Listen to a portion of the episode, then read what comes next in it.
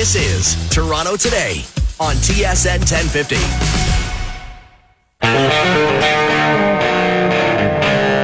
Oh, yes, it is Toronto today. Jim Tatti with you for the next hour.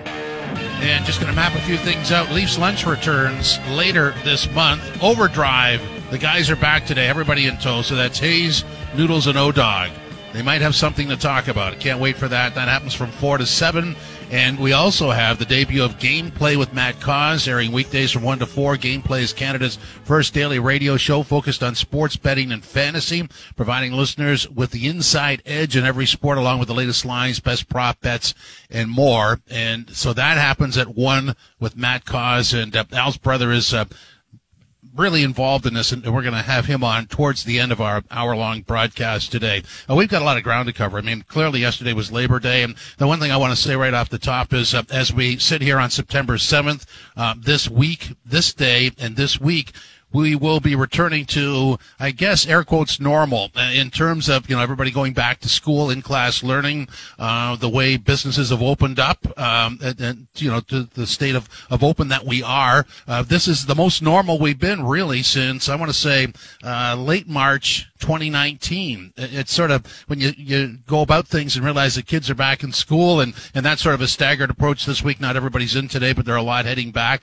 Um, that, that, that is something to consider. And if you're out driving, I'm just going to put this out there with kids being back in school, you know, be very careful at certain times of the day because there's a lot more foot traffic out there than there would have been before and there's school buses and, and things like that. So be careful. So that's where we are, uh, in terms of getting back to normal. Uh, I mapped out the schedule. Matt Cauz, gameplay one to four, overdrive. The regulars are all back in their seats at four o'clock. And, uh, you know, yesterday, Labor Day, we had the classic in Hamilton. That was an interesting game, uh, in that the second half was all Tiger Cats. You wonder what was said in the dressing room at halftime. Um, and complimentary football. We're going to try and, and sort of stretch this into other sports, but complimentary football is a coach's dream. You have a punt return a pick six and a pretty good offense and a pretty good defense. And the Argos were on the short end of a 32-19 score, not able to really get their offensive playbook going and not able to stretch the field, not able to develop anything offensively. And that's on them and that's on the Cats. But all I'm saying is there's a rematch on Friday. There's a day off today and there's two days to prep. And generally, uh, when, when teams play back-to-back games, as is the Labor Day uh, weekend, I guess, schedule that, that, you know there's back to backs and, for everybody is that you know you don't have all the things on display in game one. So when you're looking at how do you alter things just change the equation, remove the complementary football from the Cats, remove the punt return, remove the the pick six, then suddenly you've got a pretty close close ball game. So so we'll see what happens on Friday night at, at BMO Field. So that's the CFL story. We'll dive into that later on. The Jays, what have they done? Well, they played themselves back into the wild card race, and it's all on them. A very nice story with the Jays in terms of um, you know where are they now with the the wild card yesterday, big win at Yankee Stadium, and they have three more games against the Yankees today it'll be uh, Matz against Gerrit Cole. Matz goes off at 10 and 7 and Gerrit Cole at 14 and 6. Uh, 8 and 2 is what the Jays have been their last 10 ball games. They, they sit at 544 ball, which is .001 better than the Seattle Mariners and much better .004 than, than Oakland, but it's a sweep over Oakland. So the Jays sit three games out of the wild card, chasing Boston. And by the way, the Yankees have become normal now, 3 and 7 in their last 10. They've lost three straight. And if the Jays can keep hammering away at them, suddenly the Yankees uh, perch, which seemed to be etched in stone, is now precarious. So that wild card race over the weekend through a lot of different things, the Jays eight and two, Boston five and five, and the Yankees three and seven. Suddenly the door is open and the Jays can march in and they're going to have to win their way in. There's no question about that, but you like when your team is in that position at this time of the season. Well, let's get to tennis. And I was up until 220 this morning. Bianca lost to uh, Sakkari. Uh, this was very, grueling. It was tough to watch. He won 7-6, lost 6-7, and then 3-6. And towards the end of the second set, there was a groin thigh problem on the left side that really reared its ugly head uh, in the, the third set when it was tied at three. She had to go off for a medical break, came back all taped up, and, and really had no stability on that left leg. And many times after a serve, you'd see her wince. Many times uh, when she had to have lateral movement, it was painful. She collapsed a couple of times in pain. Uh, this was a champion going out. There's no, no question about that. It was grueling to watch And we'll get uh, further analysis on that now as we bring in our first guest, John Wertheim, uh, who is here from Sports Illustrated. John, how are you today? Good. How are you doing?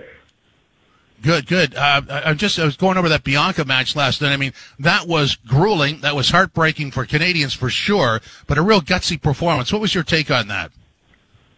Yeah, I mean, I, I think we're all sort of waiting to see. Uh, we're, we're we're used to seeing her injured and playing through injury, and we're just all sort of holding our breath, hoping this is uh, the the function of playing three sets of tennis, and this is uh, sort of a the, the kind of groin injury you, you get over quickly and not something that's going to sideline her. But no, I mean, she, she falls out of the top. I, I think she's number 20 now. So the ranking points come off. She didn't defend, uh, her title. Uh, we're sort of calling it a title defense, but she is so good and she's still relatively young. And I think that she can really take a lot of positives away. Couldn't, couldn't close the match. Her body gave out on her, which unfortunately is nothing new, but, um, I, I think there are a lot of positives, and you just you just hope that um, you know a few days of rest is all that's needed here. I mean, it was uh, sad to watch for obvious reasons, but it was our first real sort of long look at her. She's been, as you as you detailed there nicely, John, you know, battling injuries really for uh, all of this year, and, and certainly missed a lot of last year because of that, and and, and of course COVID. But I, I guess the question that comes out of that is when you watched her play uh, leading up to last night and could compare it to 2019, what what are the differences, or are there any? You know, and it's it's understandable. I mean, she she's had a really rough go of it over the last two years. The, the closing power just just isn't there. And two years ago, it was almost like Leylah Fernandez, where uh, you know she she could do little wrong, and she always you know the crowd was on her side. She always seemed to have the right shots at the right time. That's going away a little bit. But I think that um, you know other a, a lot of positives here, and losing seven six in the third is not the way you want to go out. But um, at the same time, she won three matches to get there. She beat some good players along the way. And uh, again, I think everyone's just kind of holding their breath that this is not the kind of injury that's going to take her out, you know, take her out for, for, for six days and not for 60. And what this does, and I think they pointed this out in the broadcast last night, is there's no uh, past U.S. Open women's singles winner in in action now. So this is this is open uh, in the true sense of the word, and not the first time it's happened on on the tour this year, is it? There is a, uh, a, a gaping chasm in this draw. And it, it's funny. I mean, I think we were all sort of, uh, thinking women's tennis was finally settling down and we had this, this core group of players and, you know, Naomi Osaka had won four majors in, in the last three years. And, uh, we, we, you know, Simona Halep and Ash Barty was a clear cut number one. And this draw, I, I think I, I just said on the air, it's like the, the Star Wars Cantina. I mean, it's just sort of this random group, and the one we have eight players left. Only one of them has ever won a major. That's Barbara Krejcikova, who's playing the U.S. Open for the first time. So, uh, you know, I mean, with the the plus side of that is we have Leylah Fernandez and we have this this 18 year old British player. Um, it's it's kind of the the fun of these things, but this is not the uh, this is not the final eight anybody would have predicted eight days ago when this tournament started. So Leylah Annie Fernandez uh, takes on Svitolina, and that'll be live on TSN one, three, four, and five at approximately two thirty. What, what's your take on Leylah Fernandez? We're all thrilled with this, of course.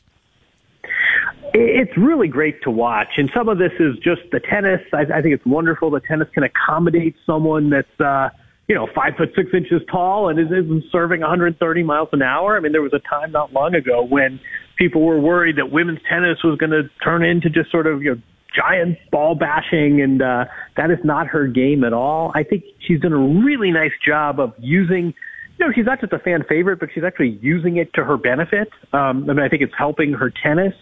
She's sort of on, on the right side of uh, of confident and cocky. Again, that's a lot of. Uh, I, I think Bianca was very much the same way two years ago.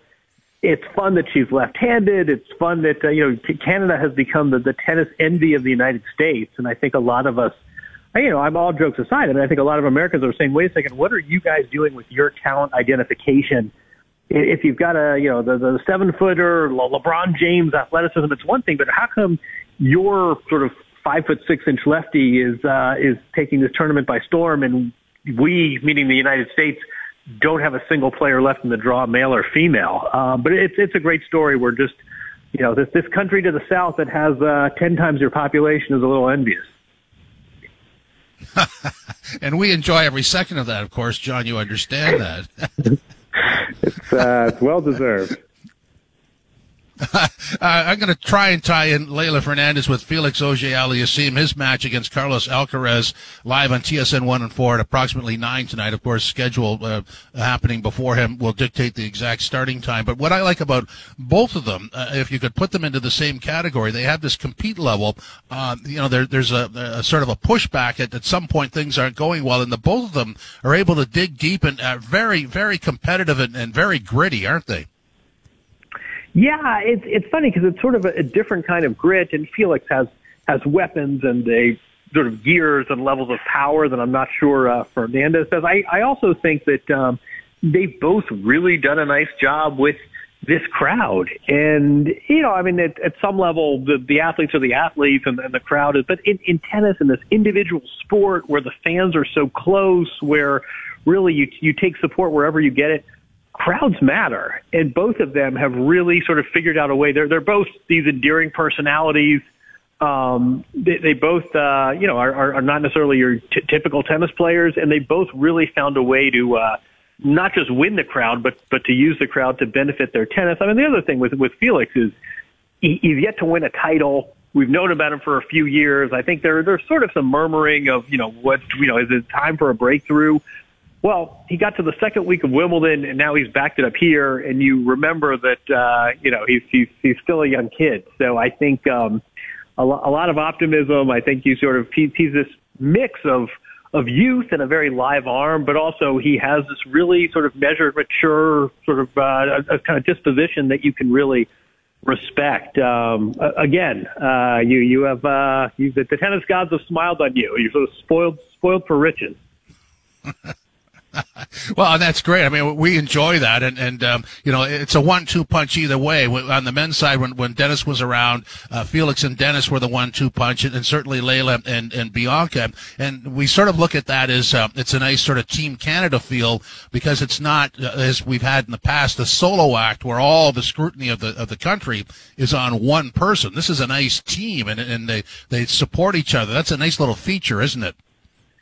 Yeah, I, I think there's really something to that too, because we, you know, we, we see this with Naomi Osaka. We see this with, with players that represent one country. Uh, there's a lot of pressure there. And I, I think there's a real benefit to the fact that, uh, sort of the, the attention gets spread and the focus gets spread. And I mean, you basically have, you've got four, four players now, you know, whatever it is, 22 and under um, so it's going to be this way, presumably for the next 10 or 15 years. But I, I think you're, you're onto something, uh, in, in more ways than one. I mean, they, they push each other. Um, you know, it, it, there's probably a, a bit of a rivalry now. I mean, I'm curious if, if he gave Bianca truth serum, what she makes of this sort of, uh, younger Canadian that's now gone further in the tournament she won than she has. But the, but the flip side is I think there's something really advantageous of, not everyone is getting all the attention, and I think that's something that uh, will will really benefit all four of them. John, uh, specifically the matches: Fernandez against Svitolina and uh, Auger-Aliassime against Alcaraz. How do you see these playing out? Um, I, I think they're both winnable for for the Canadian players. I mean, they're much different matches. Um, so Leylah Fernandez beats Naomi Osaka, the defending champion, probably the, the best hard court player in the world. She backs it up by beating Angie Kerber in three sets, a lefty, a veteran who's won this event. Uh, much different opponent today in, in Svitolina. I, you know, Svitolina is one of these players who gets to the latter rounds and then doesn't close. She, she's never won a major. She doesn't have trouble, it seems, getting to the quarterfinals or semifinals. She has trouble once she gets there. She's a much more defensive player, certainly than than Osaka. I, I think um, I think you know, I, I think Leylah has a real shot. I just am curious how she's holding up. It's, it's been a whirlwind. I mean, she's she's been through a lot in the last uh, eight days, and it's something. She played doubles as well. At, at some point, maybe yeah. there's a fatigue factor, but but I think she has a really good chance. And, and then I think Felix. Um, you, you almost hate to put it this way, but this this would be a real disappointment if he didn't pull through. I mean, Alcaraz is, is really good. He's going to be in the top ten. Everyone, you know, is he the next Nadal? Is he the next Federer? I mean, there's a lot of hype around this kid, but you know, 18 is 18, and um, in theory, you know, Felix ought to come through, and I, it's probably a bit of extra pressure for him. If, if you told Felix, you know, a week ago, you're going to play in the quarterfinals of the U.S. Open, and the guy you have to beat to get to the next round is, is 18 years old and ranked outside the top 50. He'd, he'd say, "Sign me up." So um, it's it's an opportunity. He's also probably going to play with a bit of a burden, knowing if if he doesn't win, it will be a, uh, a bit of a sting to this whole tournament. John, uh, let's go back to late last week. Naomi Osaka in her post match. I, I, thought this was stunningly strong on her part to be able to articulate and fight through the tears and, and also the, the, the caution from who was ever controlling what she was saying to, to maybe wrap it up, that she persevered and told everybody exactly how she felt. What was your take on that? Um, yeah, it was, it was, it was hard to watch. I, I that was, um, my reaction as well. I, I think people sort of braced themselves that this was a possibility. There were a lot of questions about her uh, her, her mental state coming in. I, I think you're right. I mean, one thing that I've thought, I don't know if you've had the same thought, um, you know, whether it's DeMar DeRozan or, or Naomi Osaka or Kevin Love or Simone Biles. I mean, this this has been something athletes are comfortable discussing. I'm I'm wondering how many athletes from prior generations have also had these struggles and didn't have the vocabulary, didn't have the sort of the identification, didn't have the comfort of knowing that there would be the sympathy and people wouldn't just say, you know, shut up, enjoy your millions, and uh, people would kill to be in your position, just fight through it and be strong. I mean, I, I sort of wonder, I, I don't think mental health has all of a sudden started to uh, impact professional athletes. I, I kind of, I, I see Naomi Osaka and I think back in 70s, 80s, 90s. I mean, how many other athletes went through this and just didn't have the strength, courage, vocabulary to do what she did? Oh, I'm I'm totally with you on that. I mean, I could think of a lot of um, uh, you know pop culture icons that would have been trapped in, in the same sort of situation. Solo acts. I mean, tennis is a solo act, and, and you know there are people that, that are responsible for you, or and, and you're actually providing a, a lifestyle for them. That you might feel that you won't don't want to uh, sort of end end the run for them uh, at your own expense. I mean, that's a really uh, dangerous position to be in. And I thought that, that the fact that she could persevere and do that is is stunning. I, I would totally applaud anything she did there. Yeah, and I also think that um, you know someone can say when you're a, a little kid, hey, if you're a tennis player, this is what you know you're, you're going to uh, you know you'll, you'll win a big tournament, or here you're going to hit the ball, you're going to travel.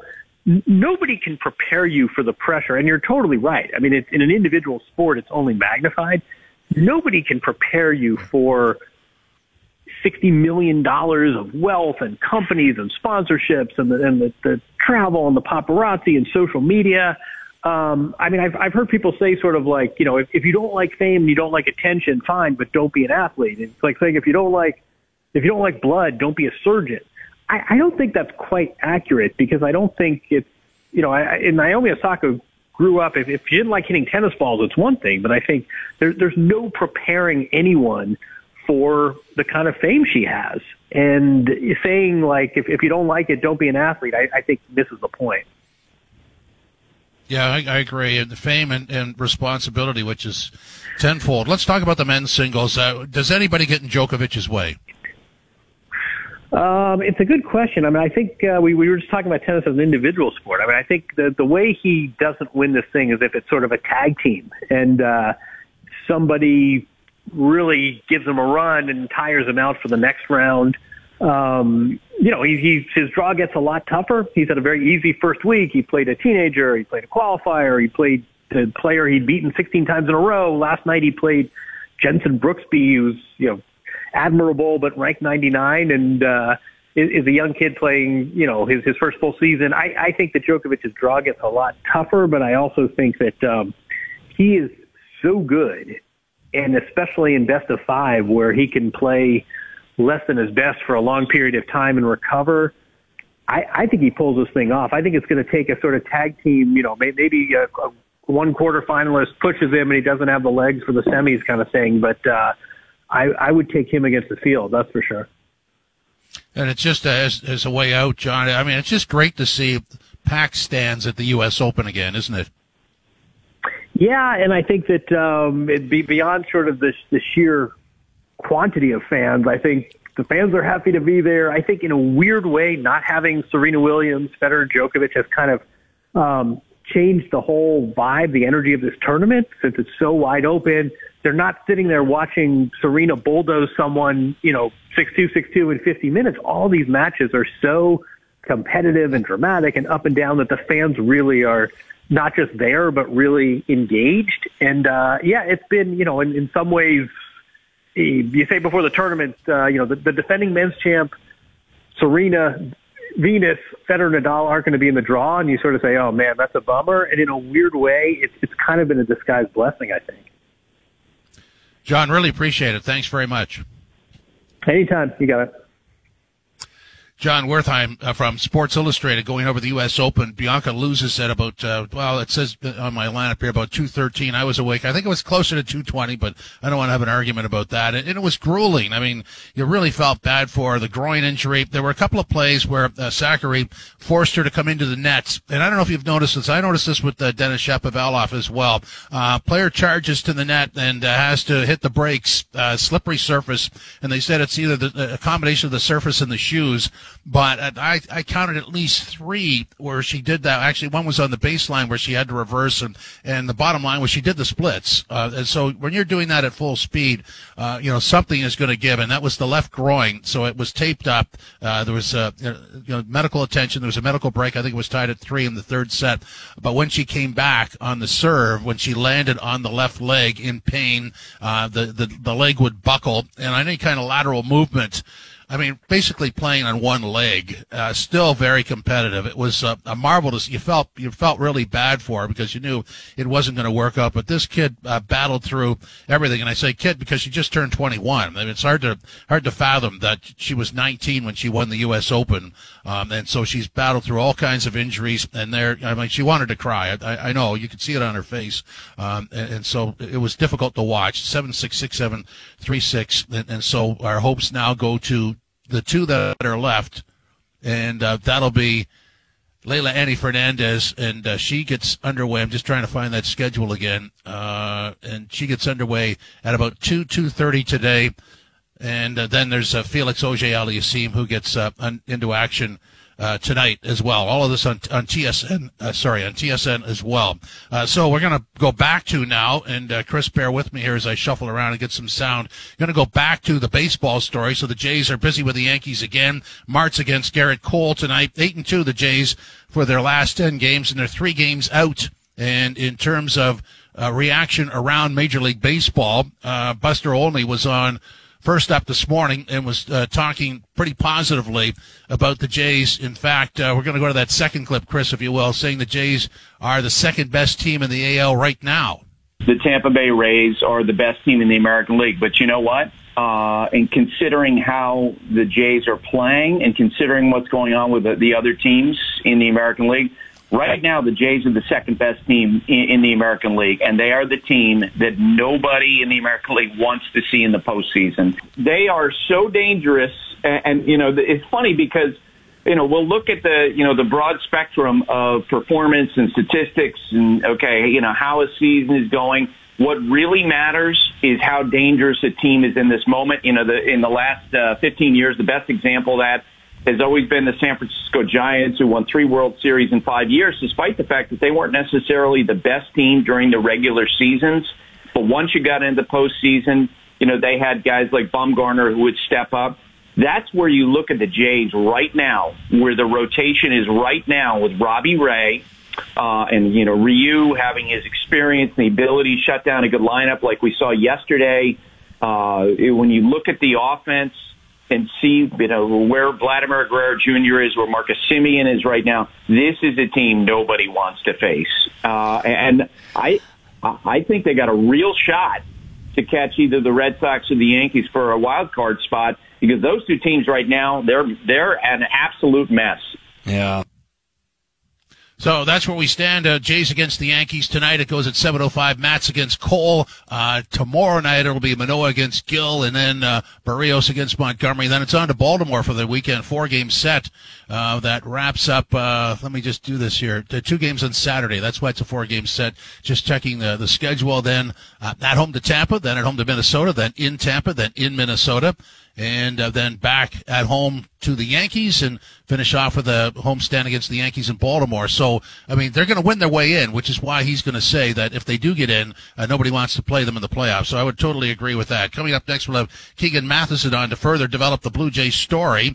Uh, I should tell you, remind you that Leafs Lunch returns as we get closer. So later this month, as we get closer to the Leafs season, and we'll have more to say on that in the next couple of days in, in terms of, uh, you know, mapping out the Leafs Lunch and, and stuff like that. And of course, we've got gameplay coming up one to four with Matt Cauz and then four to seven, uh, we have Overdrive with everybody in the regular spot. This, by the way, is Toronto Today, TSN 1050, TSN1050.ca, also available in the TSN and iHeartRadio apps.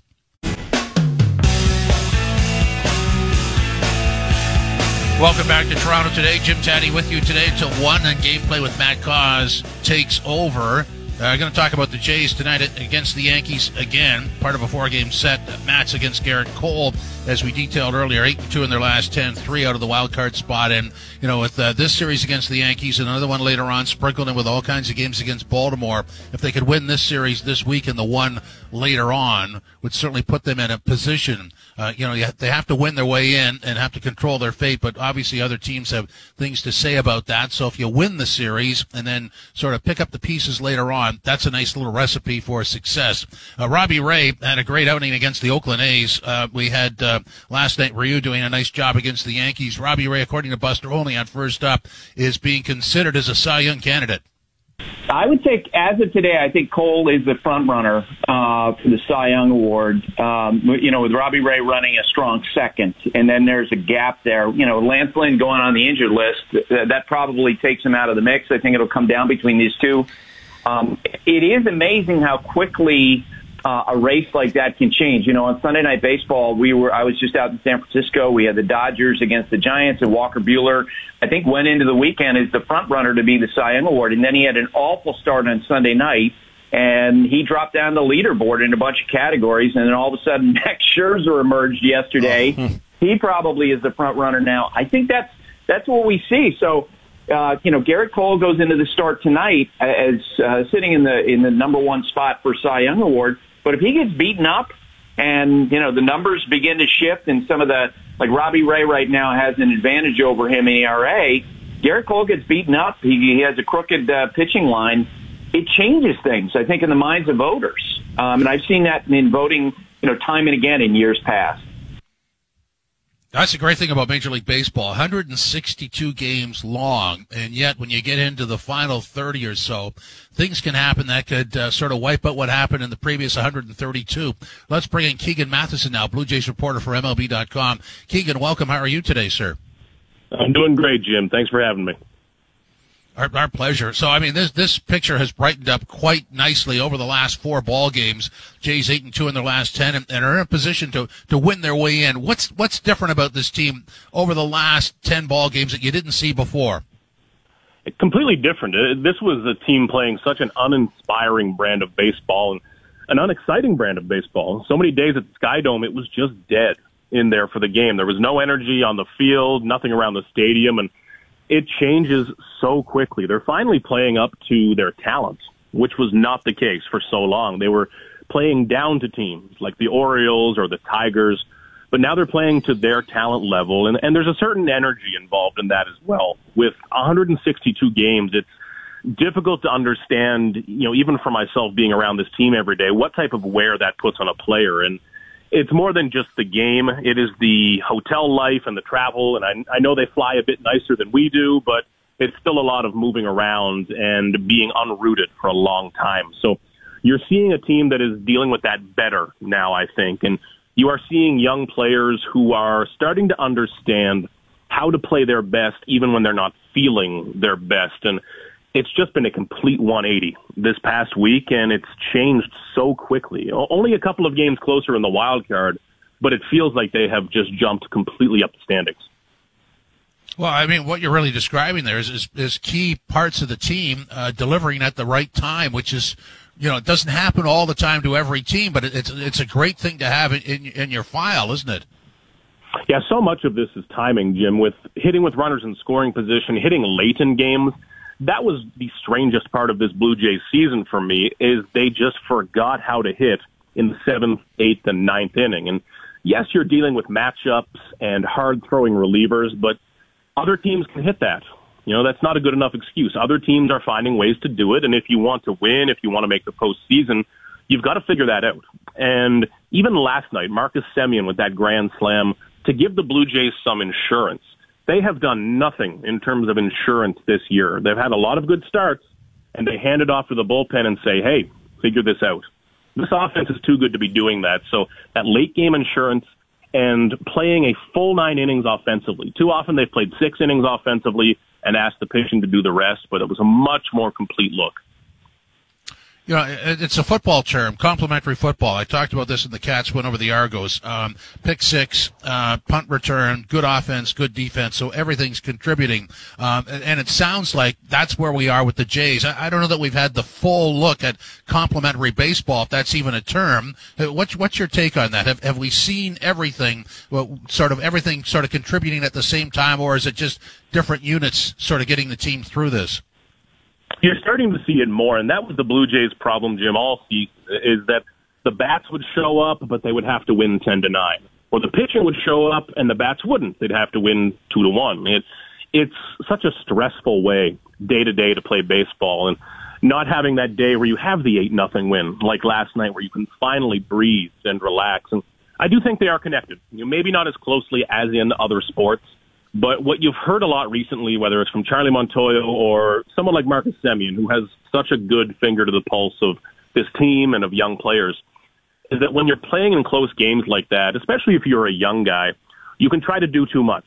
You can try to pick up your pitcher, and that's all good and well. The intentions are fine, but in baseball, it's not a sport where 110% works all the time. The moment you overextend yourself and try to do too much – well, a smart pitcher is going to pull back with a changeup and make you look like a fool. It's easy. So I think you're seeing the Blue Jays finally being able to breathe and relax a little bit at the plate and do what they're good at. Not try to do any more than that, but just do what they're good at. So, I mean, there's there's a good support staff here. There's no question that a lot of people like the, the Jays roster, but the top end is is really doing a job. How would you rate the the Semien uh, Vladdy one-two punch in Major League Baseball? How good are those two guys together? I think there's a good argument they are the best offensively. When you see where they rank top five in home runs right now among all position players, if you break it down by wins above replacement, Vladdy is number one at 6.0. Marcus Semien is number two at 5.9. It just doesn't get better than that. And guys like Marcus Semien, and this goes for Robbie Ray as well.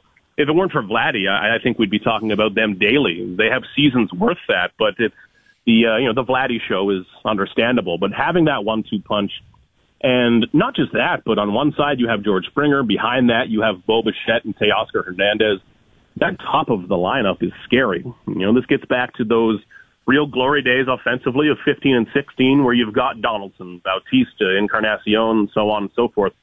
It's such a challenge for a starting pitcher. And that's when you really start to build even complementary offenses, I, I believe, when you're really forcing a pitcher to throw to a guy. You don't want to walk Vladdy. You don't want to walk Semien because right behind them is somebody else who's going to hurt you. Well, and you brought up Springer. I mean, there's almost like a, a weird air about his, his health, and, and the foul off off the, the left kneecap certainly uh, flattened that tire. Uh, going forward, if they had to go forward without him, and, and they've had to do this a number of times this year, how catastrophic a loss is that? It's tough. It's something they've done before. They have enough talent to go on without it. Uh, I mean, it's not what you want, but seeing Springer even running the bases before that foul off the knee yesterday was tough. And I do admire what he's doing because he's trying to play through something that's obviously really not good, not comfortable for him. And the Blue Jays have said it's a matter of pain management, that it shouldn't get any worse from here. You're not dealing with a tear that might get worse or something more worrying, but you need him a little closer to 100%. I know nobody is 100% right now, but seeing him dropping to a knee, struggling to get up, struggling to get down that baseline as a DH is tough. So the Blue Jays have enough bats where they can fill that out if they need to be without Springer for a few days. Uh, if he needs longer than that, I think that's when you start to worry. And at this point, Jim, I think seeing Springer in center field is out of the question, uh, unless it's really late in the season. Just how he's moving around, uh, playing defense is not in the conversation at all right now. So Keegan, I'm, I'm sure you have looked at the schedule, and, and clearly the, the, the Yankee series that we're in now and the one that happens later are are key moments for the Jays, and sprinkled in a, a bunch of Minnesota, Baltimore, and, and some Tampa. I mean, it is it is very doable, isn't it? It is doable when you look at those series against the the Orioles, especially. This is when the Blue Jays need to dominate and go in and bully a team that they're better than. They haven't always done that this year, but with some momentum that should be easier. And there's an urgency to this as well. You know, when you play 162 games, not every game is the most urgent game of these players' careers. Uh, it can't be, but at this point of the year, it really starts to pick up. And I, I think, Jim, the big series will be those Rays series. I, I know they're not chasing Tampa Bay right now, but that's the one real threat on their schedule where they could go one and five or two and four. The Rays are so good themselves as a standalone team, but have always played the Blue Jays so well along the way. And they pose such a great challenge for Toronto because they play the type of baseball Toronto wants to play, which is clean, tight baseball, mistake free baseball. That's why it's built so well for the playoffs. And I think those will be the big challenges, and the Blue Jays will really need to make their hay elsewhere and beat some better teams. So Keegan, if we're talking about postseason baseball for the Blue Jays, uh, what you know, who would we who would we credit? I mean, obviously it, it, would be a full team effort, but but it has to be on on the starting rotation and the bats, right? I think so, you know, Jim. This starting rotation has been fantastic, and I'm sure if we went back to February and March, we could dig up a bunch of audio that makes me sound stupid talking about this starting rotation. It looked like Hyun-Jin Ryu and then a bunch of question marks, really. Maybe yeah. Nate Pearson was going to be something he has not been. Maybe Steven Matz could be that number four. Well, at the start he was a number two. Now he's a great back end guy. Alek Manoah was not supposed to touch this roster in 2021. And then we get to Robbie Ray. You know, I really think that when you talk about the value to a team, what Robbie Ray has done is just incredible for this roster. Without Robbie Ray, we're not talking about the Blue Jays being nearly this close to a wild card spot because – if the Blue Jays had have gotten a 4.25 ERA, let's say from Robbie Ray, where he is up and down, good one day, bad the next, I would have said sure. You know, that's what you get for a year and eight million bucks from a guy who struggles with control. He's going to get Cy Young votes. You know, he might be in that one, two, three conversation, the Cy Young. That is a million miles beyond expectation. So I think the, the value of Ray really cannot be overstated. And we've seen this movie before. I mean, if Ray was to lead the way, and there's no reason to doubt that he couldn't, and if Semien was to continue as he has, and there's no reason to doubt that he won't, um, then all of a sudden you've got two guys leading the way that could not return next year. That's difficult, isn't it? It is. This is going to be an interesting offseason. Now, whether the Blue Jays season ends on October 3rd or 5th or later in the month, that is the big question. That's the thing we're talking about the very next morning in Marcus yeah. Semien and Robbie Ray because – those have been two of the best deals in baseball this year, which is great for this year. But the moment that final out of your final game is recorded, you think, oh no, these guys just got expensive. Marcus Semien is not taking a one year deal. Robbie Ray sure is not making eight million bucks a year next year. He's probably tripling that. So it's uh, really worked out for the Blue Jays this year, but you've seen the value. And if you knock off both of those players next season, that's an ugly look. Now the Blue Jays should have a ton of money to play with. They will be involved on both. And if they don't get Semien, don't get Ray, well, they've got to go for something comparable, especially in terms of Ray. That starting rotation has been such a benefit for them. And it's going to be an interesting offseason and high stakes, too. This is not going to be about bargain bins. This is going to be top of the market. So I'm told I have your travel itinerary in front of me. You are actually in New York City. Is this your first trip? I've been on the road a bit this year, down through Buffalo, Dunedin, some strange ones. I'm standing in the looking down on Times Square right now. It's uh, a little empty, but it's uh, interesting to be back on the road, see some uh, some full stadiums. Yeah, so I mean, what is that like? And I always ask this question for people who travel. In terms of your protocols, what do you have to go through? Now, it does vary a little bit state to state. Now, um, you know, here in New York, there is not a, a mandate for fully vaccinated when you're indoors in some locations. So it's a lot of uh, making sure I've got the right state protocols, to correct this and that. But in terms of media, day to day coverage, the real minutia of it, we are on the field talking to players, and it's great to be off of Zoom. Uh, a couple of players have joked that they haven't seen anything below my shoulders in a couple of years, so it's good to know that I still have legs, and it's uh, much different, much different, but good to be off of Zoom sometimes and have some real human conversations. Normal is good, isn't it, Keegan? It is. It's refreshing to be back. Keegan, thanks very much. Appreciate it. You got it, Jim. Take care.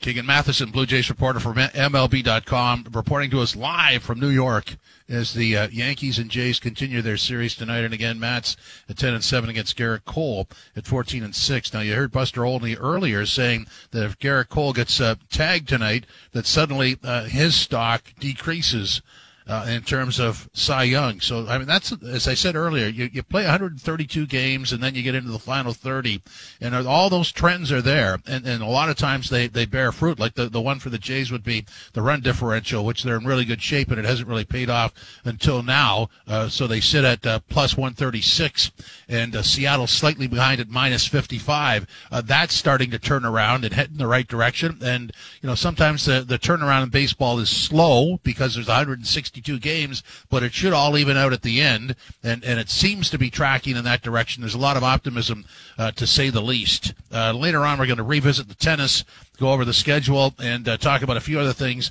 That is in the final segment, leading the way for gameplay with Matt Cauz. This is Toronto Today, TSN 1050, TSN1050.ca, also available in the TSN and iHeartRadio apps. Now, back to Toronto Today.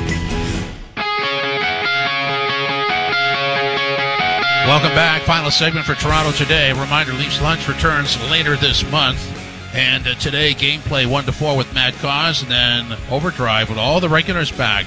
Hayes, Oh, O-Dog, and Noodles. I think they might have a conversation or two about what they've been doing for the last two months. I know Hayes has been busy, so that's overdrive four to seven on TSN 1050. You can watch it on TSN as well. So I'm just going to go over the, the tennis menu for you again. Leilani Fernandez against Alina Svitolina, and that'll be live on TSN 1, 3, 4, and 5, starting approximately at 2.30. Felix Auger-Aliassime against Carlos Alcaraz live on TSN 1 and 4, approximately 9 tonight. And uh, for those that really want to support uh, our Canadian Hope, there's Annabelle Xu in second round uh, girls singles match on TSN.ca and the TSN app starting in approximately 9 minutes or so. And then there's Marina uh, I'm gonna I'm gonna struggle with this. Stikozic, yes, Marina Stikozic, uh, first round girls doubles match on TSN.ca and the TSN app, approximately 5 p.m. So when I'm talking about Annabelle and Marina, this would have been Felix and Leylah, uh, among others, two or three years ago. So that's how fast Felix and, and Leylah have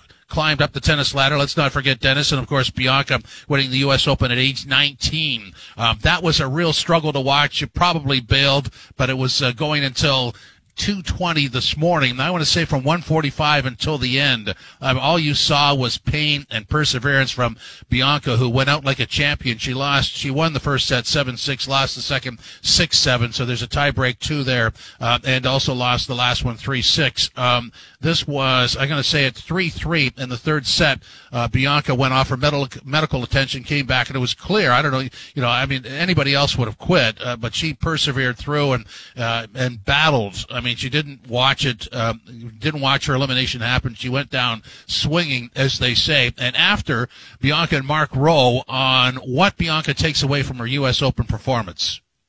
What do you take away from the last eight days and where your game is at at the moment? I'm very happy. I'm very pleased with my performances this week, um, especially today. You know, I really did my best. I fought all the way through, and I hope that it can show, you know, to never give up because anything is possible.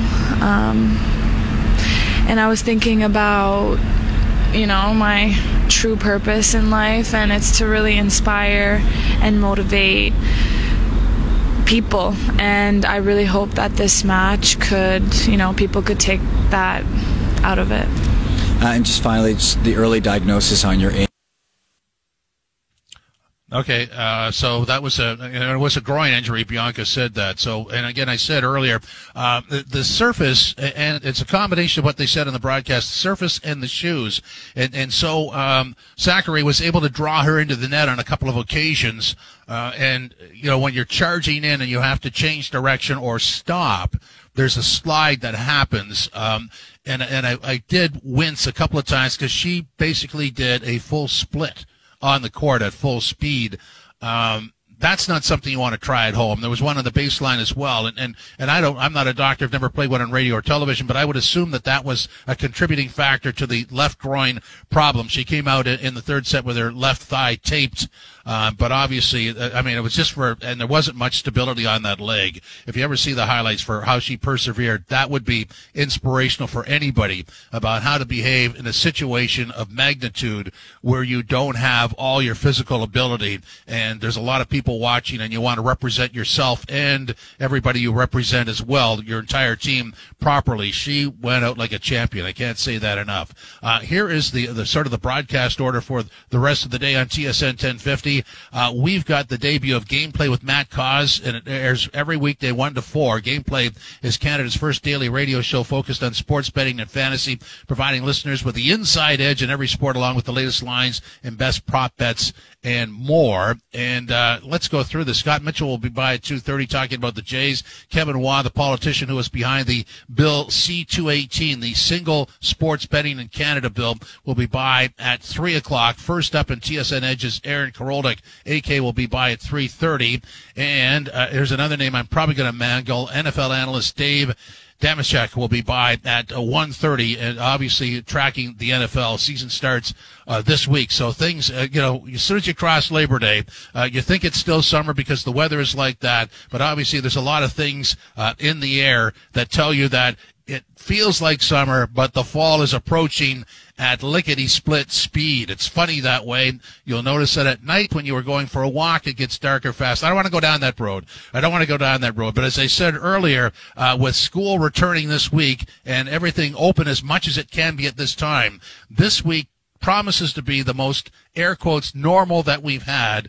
I, I want to go back to maybe late March, early April 2019. So beware the kids when you're driving this afternoon. Uh, they're not all in school, but later this week as well, beware of the traffic patterns. They're going to be a little different. Thanks for joining us on Toronto today. Gameplay is next.